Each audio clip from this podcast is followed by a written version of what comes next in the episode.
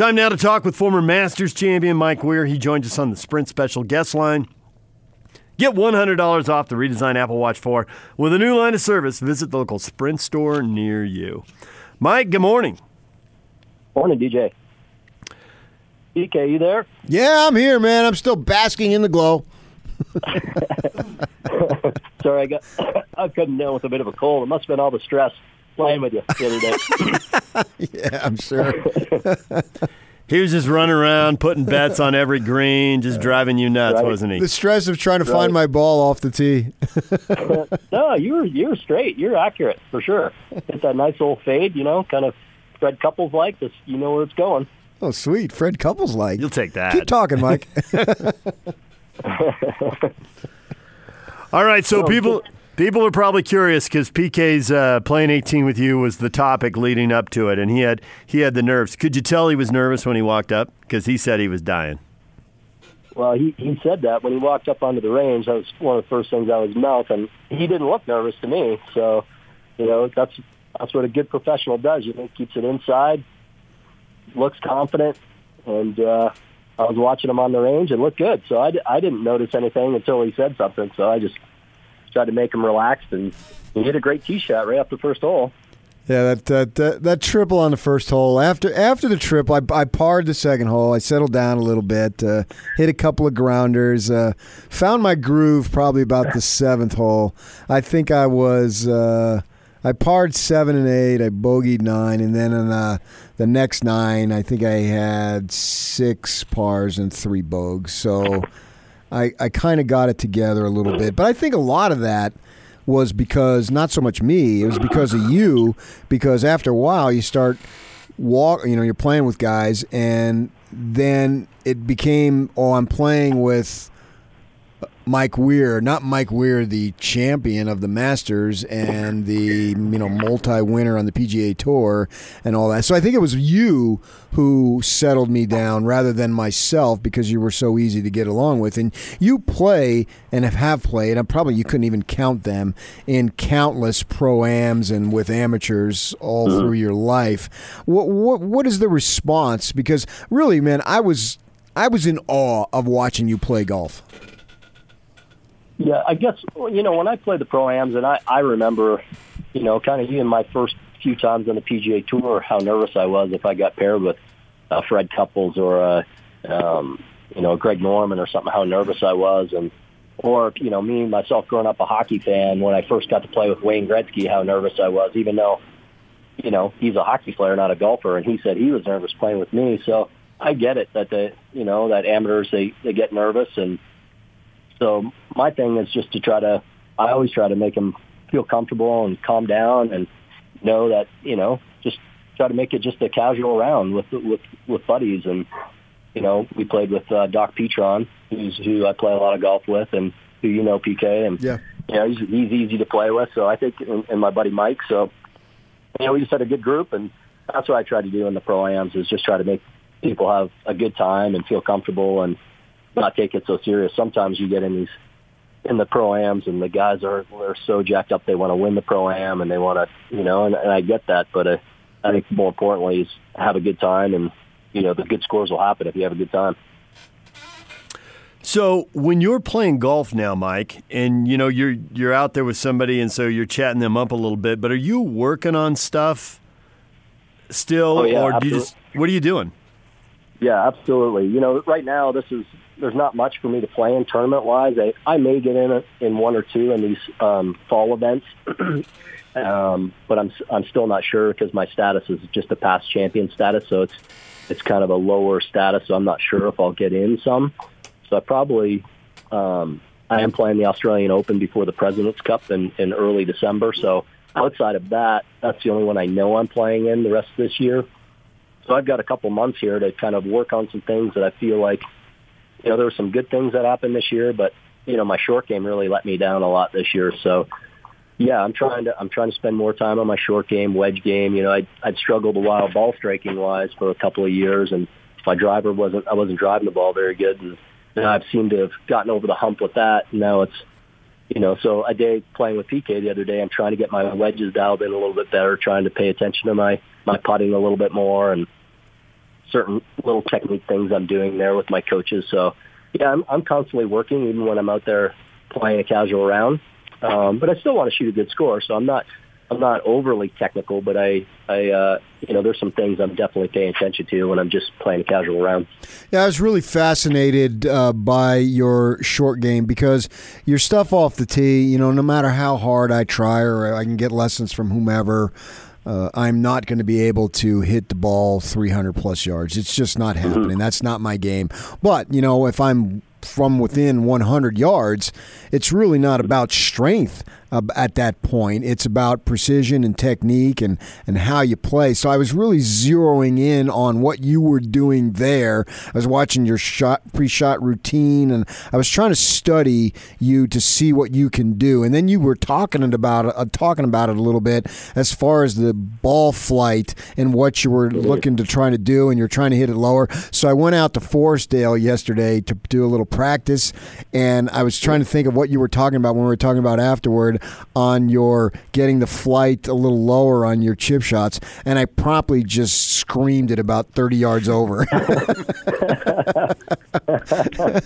yeah. Okay, that's probably not going to happen. so, but yeah, that's Go ahead. Oh, sorry. I'm, I'm, I'm wondering, uh, you know, what what would be your advice to folks like myself and others who are in that position to to try to get better in that short game area because it's not about overpowering the ball at that point. No, and that yeah, that was really my point. You're you're exactly right. I think most amateurs, you know, they're you know, um, get out there and hit balls, and let's say they get to the, the range 15 minutes before their tee time, like most people do after work, and they want to get out on the course and they go right to the range. Um, I always try to tell people like you're going to get get the most gains out of your game is spending a little time around the green. You know, hitting some different chip shots, maybe hitting a bunker shot or two, and spending some time on putting because, you know, my brother's a perfect example. He hits the ball pretty good, and you know, around the greens, he wastes. You know, he might duff a chip and chunk one and skull one over, and I always tell him, I'm like, bro, if you can just sharpen that up, you're going to save ten shots around. It's not about so much spending time on the range. It's it's just having a, it's almost like having a go-to shot, just finding your own standard shot, whether that's, you know, putting the ball back in your stance a little bit so you know you're going to get clean contact every time.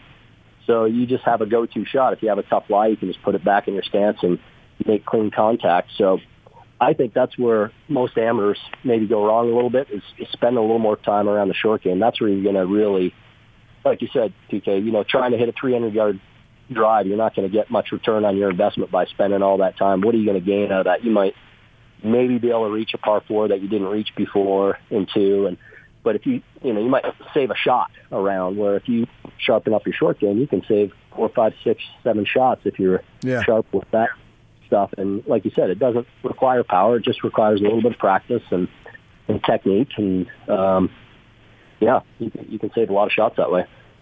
So you mentioned earlier about relaxing and getting out there and enjoying a round, and then the good scores come. Is that good advice for amateurs? Is that good advice for pro like yourself, or is that good advice for everybody who's picking up a club? I think everybody. I think we. I mean, I know for myself, I, I get caught in that and taking it too serious and trying to be too perfect and trying to make sure everything is buttoned down, that you have all aspects of your game perfect, and so you. uh you know, you spend so much time and, and trying to make it so perfect and you forget about the fun of it and, and the creativity of it. And I know for myself, when I get in that mode, if I could just take a deep breath and relax and just go, okay, I, I just want to see the picture of my ball flight here. If it's a right to left shot, I really want to see that, create that picture in my head. Then, then the game starts being fun when you pull a shot off, um, instead of being so focused on, you know, your left elbow or, you know, trying to swing it whatever way you're your coach tells you to do, you kind of get wrapped up, and then if it doesn't happen, the frustration begins, and then you're not having much fun. So I've always found that, you know, I, the pros that I've talked to too, and we talk about this kind of stuff, is that the more relaxed you are, you're always, you know, you're you're out there trying to shoot a good score, so you don't have to try extra hard. We're all out there trying to do our best, so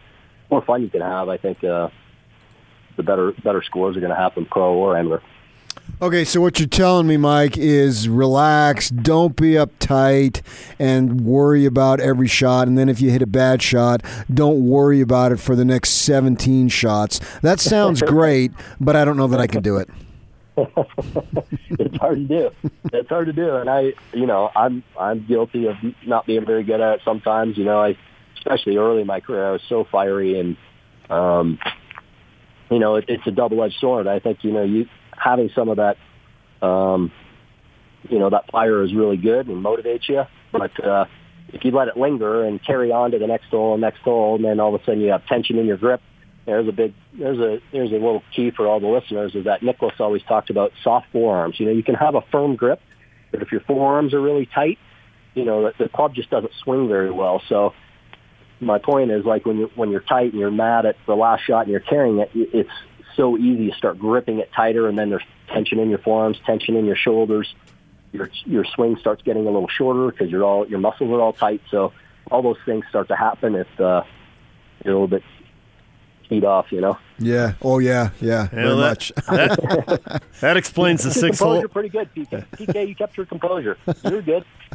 Inside, I was dying. You know, I, I I knew for a week or so that I was going to be playing with you, so I pretty much told everybody that I knew that I was going to be playing with a Masters champion, and it clearly, and it was, and I told you, and, I, and it was an honor to play with you. I didn't, I wasn't joking. It was really something special for me, and the response I got, well, the the folks around here who follow golf, you know, oh yeah, that's cool. They don't they don't need uh, any introduction into who Mike Weir is, and even the the the moderate golfer understands. Oh yeah, he he he won the Masters, but but the casual golfer several people said to me, "Oh yeah, yeah, the smaller guy, the Canadian guy," and I, and I talked to you about this the other day. Eh, eh, You basically are carrying the mantle for the whole country of Canada when it comes to golf. And you, you provided a little insight of what it's like when you're in Canada. I was wondering if you can repeat that to how much of, I don't, I don't know if the burden is the right word, but just maybe responsibility as far as the country and Mike Weir.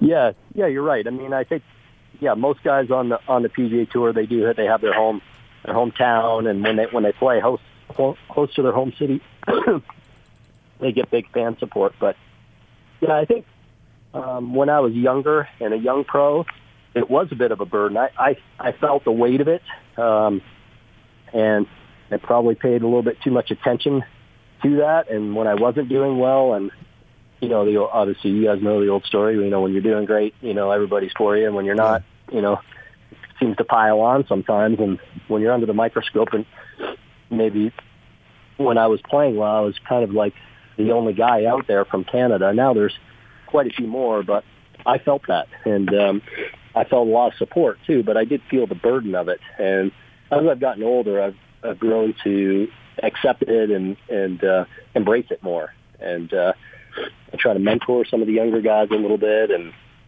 and uh, I've come to I've come to learn it, learn and accept that that's that's part of the responsibility when you when you happen to uh, win a big tournament like that, and so it's yeah, it's it's a little bit different when I go home to Canada. It's a little bit busier, I guess, when I just go out and about. That's when I'm home in Utah. It's not quite so much. You know, the golf fan might say hello when I'm out at a grocery store or something, but um, it's a little bit different when I go home to Canada.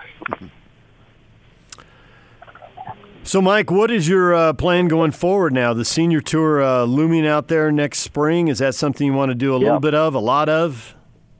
Uh, I think a lot. You know, I'm, I'm really motivated. I'm excited about my game. I'm I'm still uh, motivated to get up every morning and work hard at it. So I love to compete, and I'm you know the great thing about professional golf is we have this almost secondary chapter that you can uh, you can have a great career on. You know, Bernard Langer's proven that. You know, he's won whatever 40 times in his 10 or 12 years that he's been on the Champions Tour. So you can you can make quite a nice career from 50 on. So um, for those who want to stay competitive, like myself, and I've talked to Ernie Els. He turns 50 next year. He's going to play a lot. I think Jim Furyk will when he turns next year.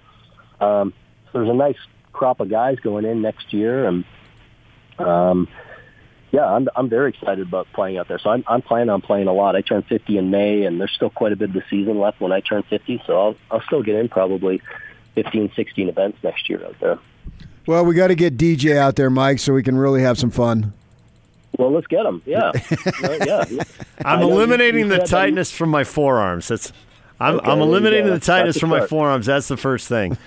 while you were, uh, while you two were golfing uh, at at Hidden Valley, I was across the valley at a public course, committing several crimes against the sport of golf. That's all I want to say. I told PK about the round, and he was trying to be polite, but he was trying not to burst out laughing. I was so atrocious the first four holes, and the only reason I got better the last five, and I was able to play bogey golf, which for me is everything is Yep. because I quit caring about the score. It was such a disaster the first four holes. So, There you go. right, we'll keep you updated. Just goes, goes to show you. I don't want to commit any crimes against golf in front of you, Mike. That's really the, the bottom line. Well, well, we'll go to the range first. We'll spend a little time, Yeah. and then uh, we'll get, I'll get you dialed in. Yeah, he'll help you, man. He gave me a little tip, and I was making fun of my uh, pitching yesterday, but my drives. I went with Jake Scott. My drives were way better. Yeah? because uh, He gave you a tip. Yeah, absolutely, man. He he can help your game, and I want to be there to witness it.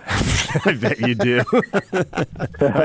he wants to help. You want to witness. That's the difference between the two of you. All right, Mike, we appreciate a few minutes. Thanks for joining us. No problem, guys.